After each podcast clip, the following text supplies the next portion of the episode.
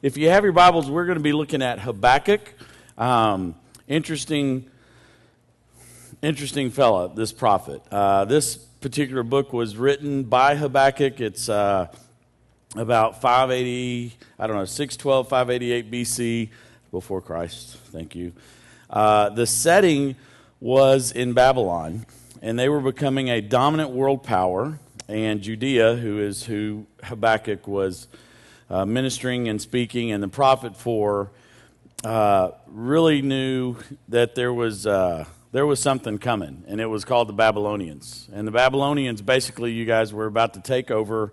Uh, they were a destructive force, and so Habakkuk, as a prophet, gets this dream, this vision from God. It's called the Oracle. I'll give you a couple of verses about that in a second. You can write down uh, if you would like, um, and put them in there for you. But Habakkuk really had this burden. And so, because of this burden, he felt compelled to, to really speak to that truth and to tell people what God had shown him. But I want you to know that Habakkuk was also, Habakkuk was also, he was a whiner. And he was, and, and he, and he kind of, I don't know if he was a half empty, half full, but it looks like he was half empty glass of water, always looking at that. And it looked like there was, um, some things that he had problems with with the Lord, which I'll give you a little reference to that as well in just a few minutes. So, with that, if you want to turn to, uh, well, let's start out in chapter 2. That's a good spot to start out.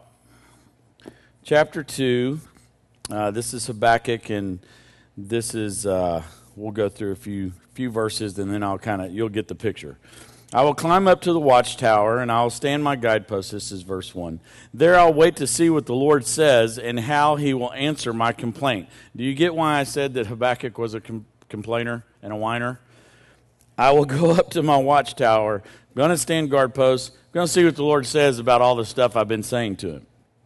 Then the Lord said to me, Write my answer plainly on tablets so that the runner can carry the correct message to others. The vision is for the future time. It describes the end and it will be fulfilled. If it seems slow in coming, wait patiently, for it will surely take place. It will not be delayed. Look at the proud. They trust in themselves, and their lives are crooked. But the righteous will live by their faithfulness to God. Wealth is treacherous, and the arrogant are never at rest. They're open, they open their mouths as wide as the grave, and like death, they are never satisfied. In their greed, they have gathered up many nations and swallowed many peoples. But soon their captives will taunt them. They will mock them, saying, What sorrow awaits the thieves? Now you will get what you deserve. You become, you become rich by extortion, but how much longer can this go on? Suddenly your debtors will take action. They will turn on you and take all that you have while you stand trembling and helpless. Because you have plundered the many nations, now the survivors will plunder you. You committed murder throughout the countryside and filled the towns with violence. What sorrow awaits you who build big houses with money gained dishonest, dishonesty, dishonestly. You believe your wealth will buy security, putting your family's nest beyond the reach of danger. By, but by the murders you committed, you have shamed your name and forfeited your lives. The very stones, listen, it's the very stones in the walls cry out against you, and the beams in the ceilings echo the complaint. What sorrow awaits you who build cities with money gained through murder and corruption? Has not the Lord of heaven's armies promised the wealth of the nations will turn to ashes? Thy work so hard, but all in vain. 15 on down to 20 when sorrow awaits you, you when sorrow awaits you, you must wake your neighbor neighbors drunk. You force your cup on them so you can gloat over their shameful nakedness. But soon it will turn to disgrace. Come drink and be exposed. Drink from the cup of the Lord's judgment, and all your glory will be turned to shame. This whole passage, Habakkuk describes what's his answer from God. And he lists some sins in this that I really think correlate to today's time. Now, obviously, the Bible is pretty timeless. It still has incredible application in this day and time, correct? But when you see what's happening here, it's going like, why do they get away with that? Why did they get away with all the things they got? But correlate it to today in the application. Why, why is some of the, why do people who do bad get away with some of the things they're getting away with? Why is this happening with government? Why is this happening with our world? What is the value system in which we live? And by the way, how that has changed? Does this not sound like our nation and like some of the things going on in our nation today? Why does there seem to be violence in America? Why is it that we turn on each other? It's been a couple years ago now, but when I moved to Fayetteville, uh, actually, that's not been a couple years. That's been 17 years. I go by football seasons. So this is um, our 18th football season here. Thank you very much. Go Razorbacks. So, two years ago, I get called to duty, jury duty. So, I really don't want to go to jury duty, not because I'm not patriotic and don't love my land. I just really didn't have time. So I thought, okay, minister, conservative, believe in the death penalty. I'm going to be out. And then, guess what? I, I knew the district attorney. We went to church together. Surely some lawyer would go like, "Hey, he's out of here." No. I got picked for jury duty. A murder in Fayetteville, Arkansas, right off Garland in an apartment complex. The young lady that died got stabbed 27 times. Not just once or twice to make sure she was dead. 27 times. And I can't help but remember sitting in this room with 11 other people and an alternate and start discussing what this man who took this woman's life what rights he should have or shouldn't have or how long he would stay in prison or not stay in prison and even though i know it was the lawyer's job on his side to try to somehow make it seem not as bad as it was. It was 27 stab wounds. And I can remember thinking for my kids, because again, a couple of years ago they were even younger and smaller, man, what, what world are they going to grow up in? Hey, I expect that in LA, New York, bigger cities. I was not expecting that in good old Fayetteville, Arkansas, off Garland Street at an apartment complex. Y'all know what I'm saying? And yet, that's what Habakkuk was addressing in his time. And he said there were seven sins. So I want to give you um, these sins. There's actually six, there's not seven. Let me give you these sins real quick. Out of uh, chapter 2, these is verse 5 through 8, the sin of pride. Kind of speaks for itself, the sin of pride. Then it's uh, in chapter in chapter two again, verses nine through eleven. It is greed. Now, interesting enough, one of the things that Habakkuk said about this is that it, this seems to be the complaint that he has to God, telling God, "Hey, here's." Here's the problem I have, Lord, with what's going on. And the Lord said, Hey, here's the sin that's in the world that is happening and why I have a problem. And then Habakkuk, he's bold. He, he kind of backtalks the Lord. And when I say backtalk, I'm just going to simply say this. Most of us have this incredible reverence for God that, hey, that's God you're talking to. You might want to deal with him a little bit differently. He could, like, zap you or something at any time, right? I mean, that's our. But Habakkuk's very bold in, in speaking to the Lord, going like, hey, God, what's going to change? What, what are you going to do here? There's something I'm telling people what the problem is. What are you going to do? And so God gives him, hey, here's these here's these six sins. And by the way, these six sins seem, at least according to Habakkuk, they seem to make God irrational because he's continuing to argue with the Lord about what the Lord's not doing. And I'll get to that in just a minute. So we have this sin of pride, we have this sin of greed. Then in uh, verses 12 through 14, you can write down the sin of violence. There's pride, there's greed, there's violence. Um, the number four one is out of 15 through 17. He says drunk. I'm just going to throw in the word alcohol, and I know you guys will go like, oh, there he is. One of those good gray areas. Here's what my idea is on a gray area. If you have a gray area in your life and you're not sure about sin, don't do it. Well, the Bible doesn't clearly define what that is. Which side do you want to land on? If, if it's a gray area and you're not sure, just don't do it. And that's easy for me to say because I'm the pastor and I get to be up here and you don't get to rebuttal and we don't get to look at all the good words and, well, you can drink, but don't be drunk. Hey, I, I'm not sure that I've ever seen anything positive. Listen to me. I'm not sure I've ever seen anything positive in a person's body that alters how they can think or what they can do. Now, in my family, that was even more evident because on my dad's side, my grandpa was an alcoholic, an abuser, and a gambler. So t- statistics say what's supposed to happen to me and my brothers and sister. Statistically, we're, we're supposed to go down that same path. But then the curse was broken because dad met the Lord and decided there's something different.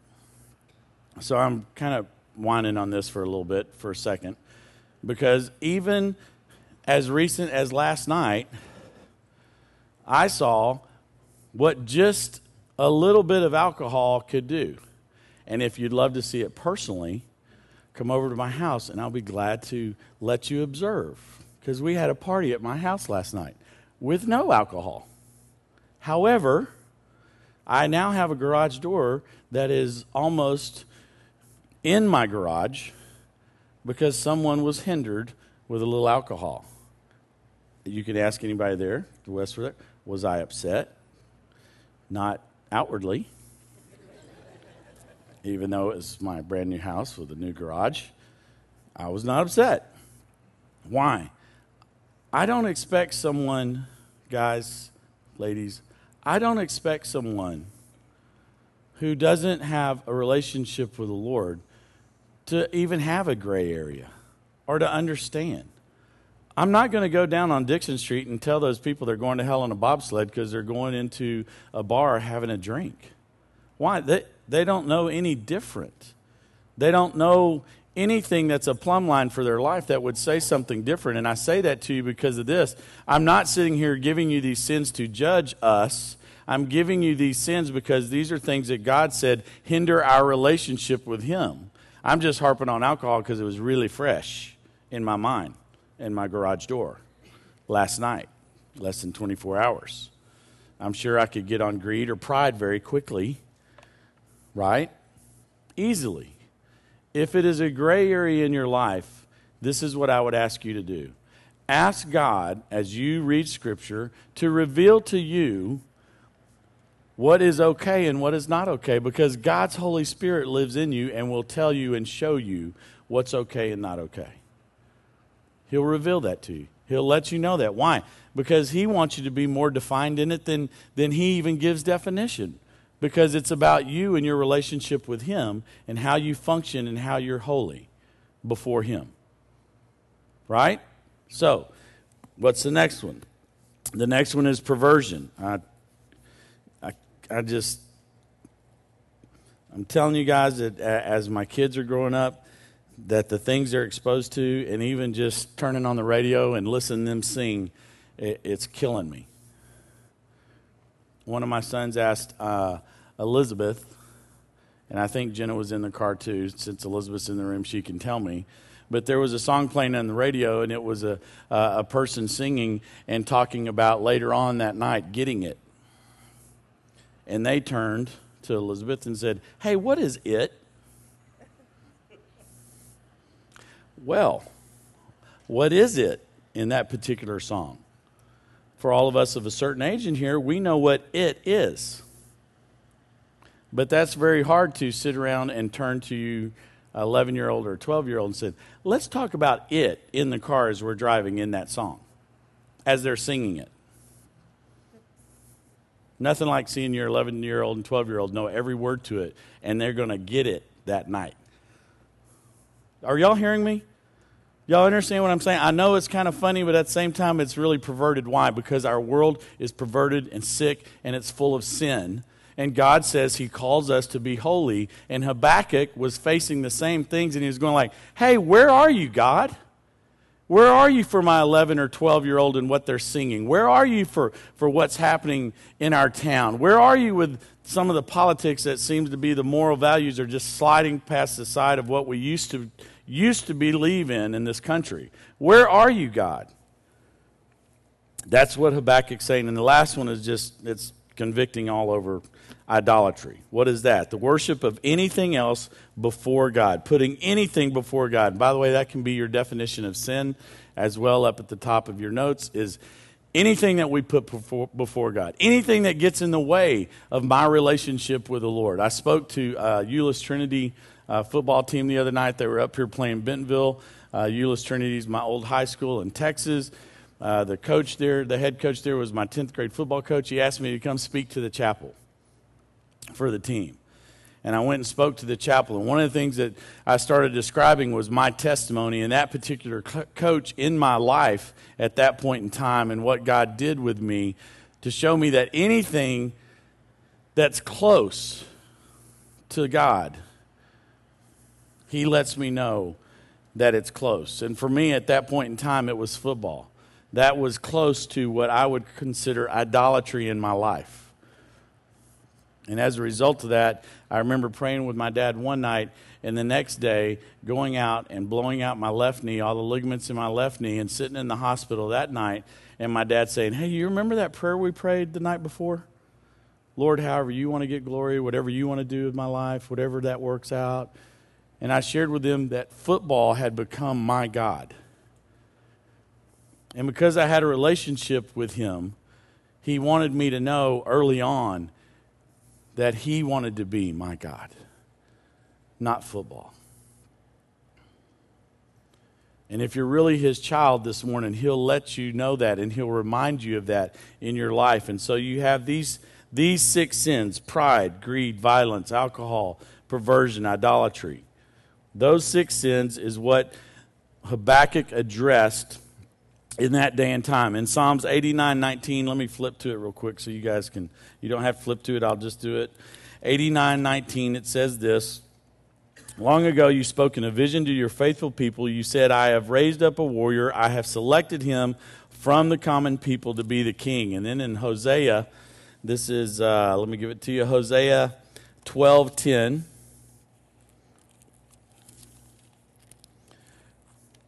I sent my prophets to warn you with many visions and parables. So, those two verses are what we're talking about with prophets, and we're talking about particularly Habakkuk. And Habakkuk was a prophet that was to be sent to tell the people, here's what you need to know, and this is what God is saying. I am not calling myself a prophet this morning. I'm nearly uh, just giving the best understanding of what Scripture says to you guys so that you can understand what Habakkuk was facing at that time and what God called him to do. Now, I'm a minister, I'm a pastor, I'm a shepherd. I wouldn't call myself a prophet, but I can read what the prophet says. And he said these were the sins that caused a problem. And then he started, he started arguing with the Lord about what are you going to do about this, God? Do y'all ever feel like that? Don't raise your hands. Do y'all ever feel like? Hey, God, what, what are you going to do about my situation? What are you going to do about these people that I work with? What are you going to do about these issues that there seems to be injustice? And that is what Habakkuk addressed. He had this incredible burden that he felt like he needed to give the people, but he thought that, he really thought that, and it comes across in his writing, that everything was too much to handle. I mean, to me, he, he, it looks like he was about to have a spiritual breakdown and maybe a nervous breakdown as well because he's going like, "This is too much, God. You're asking me to do this to tell the people the truth, and yet here, all, this is a lot of pressure on me. And, and and by the way, I'm not seeing you do your part. Can you imagine telling God that? Hey, God, I know you're the creator of everything. You kind of made everything in existence in seven days. And one of those days you actually rested, so six days. So but I just want to tell you, God, I got a problem with how you're dealing with this. By the way, y'all ever feel that way? Kind of letting the Lord know, hey, what, what about your part? Lord, need, need you to kind of help me here. And so he, he starts out, in fact, just turn back one chapter in chapter 1. We'll start in verse 2. And so this is what Habakkuk says. This is awesome. How long, O Lord, must I call for help, but you do not listen? Do y'all get y'all get it? I mean, this is how bold he is. How long, O Lord, must I call for help, but you do not listen? Violence is everywhere. I cry, but you do not come to save. Must I forever see these evil deeds? Why must I watch all the misery? Wherever I look, I see destruction and violence. I am surrounded by people who love to argue and fight. The law has been paralyzed, and there is no justice in the courts. The wicked far outnumber the righteous, so that the justice has become perverted. Does that seem sort of par for the course right now? Anybody here in America or in our community? Or for our college students that are here this morning, how many college students you think actually woke up, particularly y'all since y'all are here at the 931 crazies? How many college students from a campus of 25,000 are going to go to church today? How many of your neighbors, when you were driving here to church, you know, they waved at you as they were grabbing their paper, or some of them doing yard work?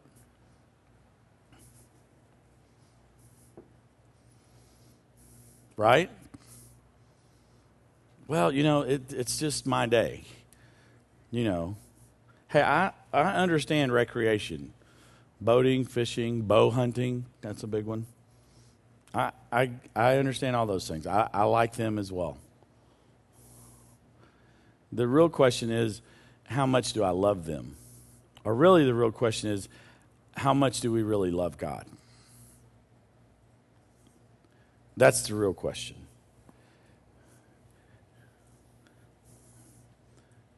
So Habakkuk says, I think this is in your notes.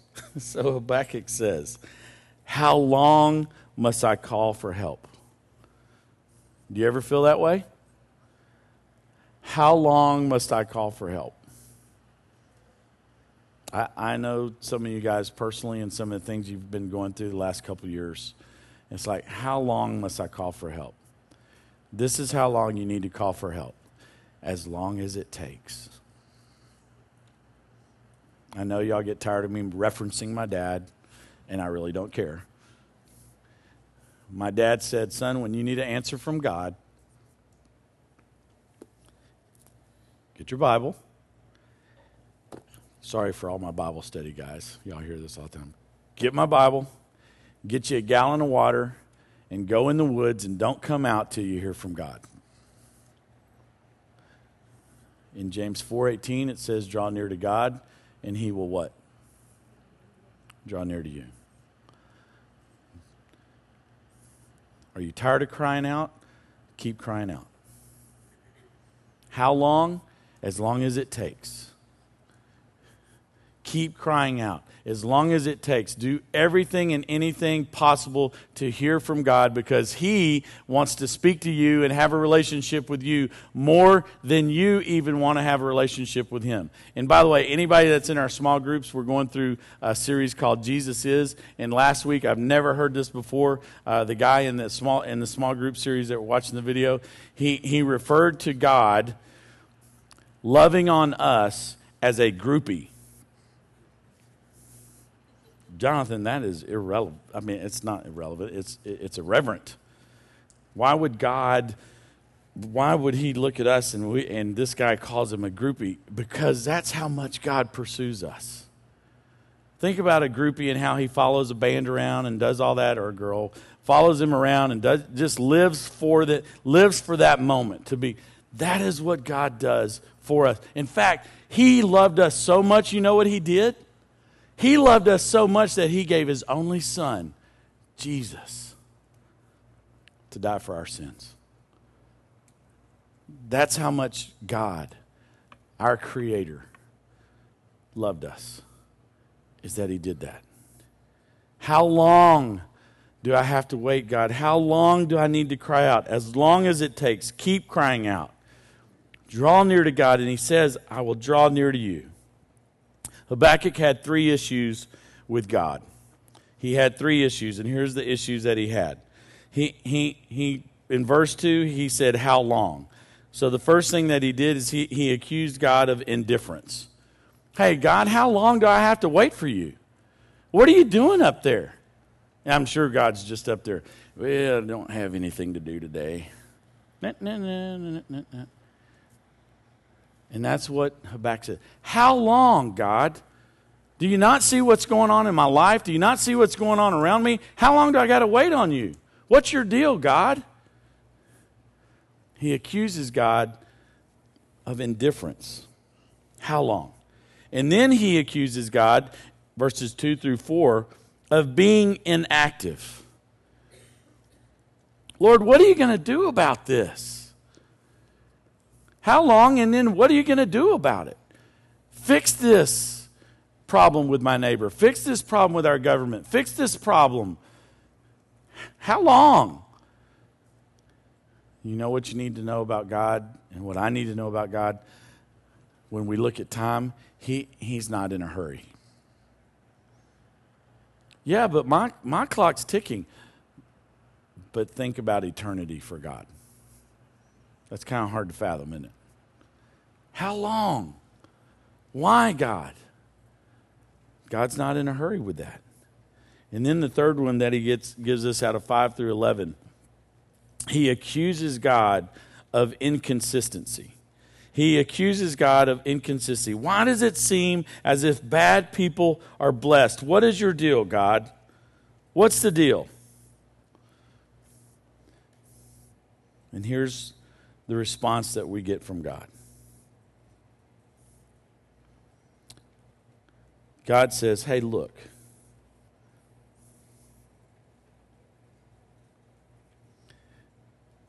Open your eyes. I am more concerned. Listen to this. Please don't miss this. I am more concerned about Jonathan's holiness than I am his happiness. I am more concerned about Dave and Barbara and Darren and Jay and Susie's holiness than I am about their happiness. That's not the American way, God. That's not the way we want it to happen here. We want it to be a nice little bow tied up, and at the end of the day, we all get to ride off into the sunset on our little horses and have a happy ending. That's what it's supposed to be, God. Where does it say that in the Bible? Our happy ending, our ultimate riding off in, on the horse in the sunset, is when we're in heaven with God, our Creator, and those who are our family that are other believers, and grandmas and grandpas and uncles and aunts and, and, and, and babies that we didn't get to see grow up because the Lord had a different plan for them. That is when we rejoice. That is when the Bible says that we are made complete in Him. That's when it happens. The Bible says that our reward is where? In where? In heaven. This whole thing down here is just stuff that's preparing us for heaven.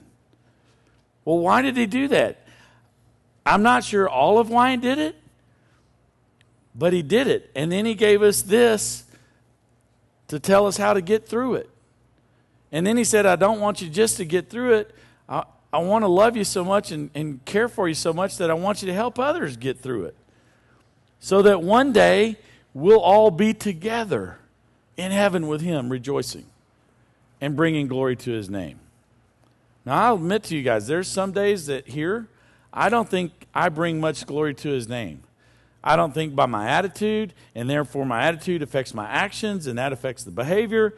I don't think I'm bringing glory to God. I haven't been facing death personally in a way that I start thinking about, Lord, it would sure be good to be there more than it would be here. But I have been around those who have. And sometimes after a disease, or you're tired, or you're weary, or your life's been full of junk that the world has thrown at you, Lord, is heaven what it says it is? God, is it as good as what it says in the Bible? Because if it is, then that's going to be an incredible place for us. And here we have to live with the junk that's going on from the world's perspective. And that statement of him being more more desiring of your and my holiness than our happiness can be summed up with, with this last statement. If you and I are holy, if we are holy, we will be obedient. And if we are obedient, we will be happy. Because then we're doing what God wants us to do, right? Then we're submitted to what, what He desires for our life. And when we're submitted to what He desires to our life, for our life, then we are happy. Because that's in fellowship with Him. That's doing what He desires. But wait a minute, Jonathan, here's what's going on. You don't understand what, what's happening over here and these people and what they're getting. It doesn't matter about them. What God's concerned about is you and I. And that's what He's concerned about this morning. So Habakkuk takes it to God. And God gives him some sin issues to tell the people hey, here's these sins. Deal with these sins so that you can become holy. Repent of those sins, get right, and become holy. And when you're holy, you're going to be obedient. And when you're obedient, you're going to find happiness in what God has for you. And he just says to repent and to make it right. And you know what's incredible about our God? What's incredible about our God is that his book is all about restoration. His book is incredible about grace and love. And yet there's this side of God that you go like, well, he's a just God and he's a righteous God and, and he can't look upon us in any other way because of our sin except for the fact that he gave his son Jesus. And when he gave his son Jesus, Everything that God looks at through his son Jesus is pure and made holy. And he says, Have a relationship with my son Jesus. And if you have a relationship with Jesus, then you're my family. And I will continue to extend the love and the grace and the patience that's needed to do that. Why? Because our God loves us. In fact, what does he say the greatest thing that we can do for others is to show them what? To show them love. Go, well, how is showing people love telling people about hell? Because I care so much about their soul and eternity that I would be honest enough to tell them the other side of the story. Listen, if I just want to make up whatever I want to out of the Bible and pick and choose whatever I want to out of the Bible, then we would just, I, I, hadn't come up with my own religion yet, but it would definitely have my name in it. Like, you know, Beasleyus. I don't, it, it would have something so I could get glory, right? Have my part. But that's not what, that's not what God says. He says this is the big church. Not about, not about the church at Arkansas, not about a denomination. It's the big church, it's the kingdom of God. And if we just pick and choose what we want to from the Bible, then it's just our little thing that we pick and choose. And then we just might as well wake up, make our own religion and do our own thing. He desires for us to be holy. As the band comes up, they're just going to play one last song. Um, my desire for you guys this morning is listen, if there's any sin problem, make it right with the Lord. Just make it right with Him. If there's an issue that you have with someone, make, make that right with them.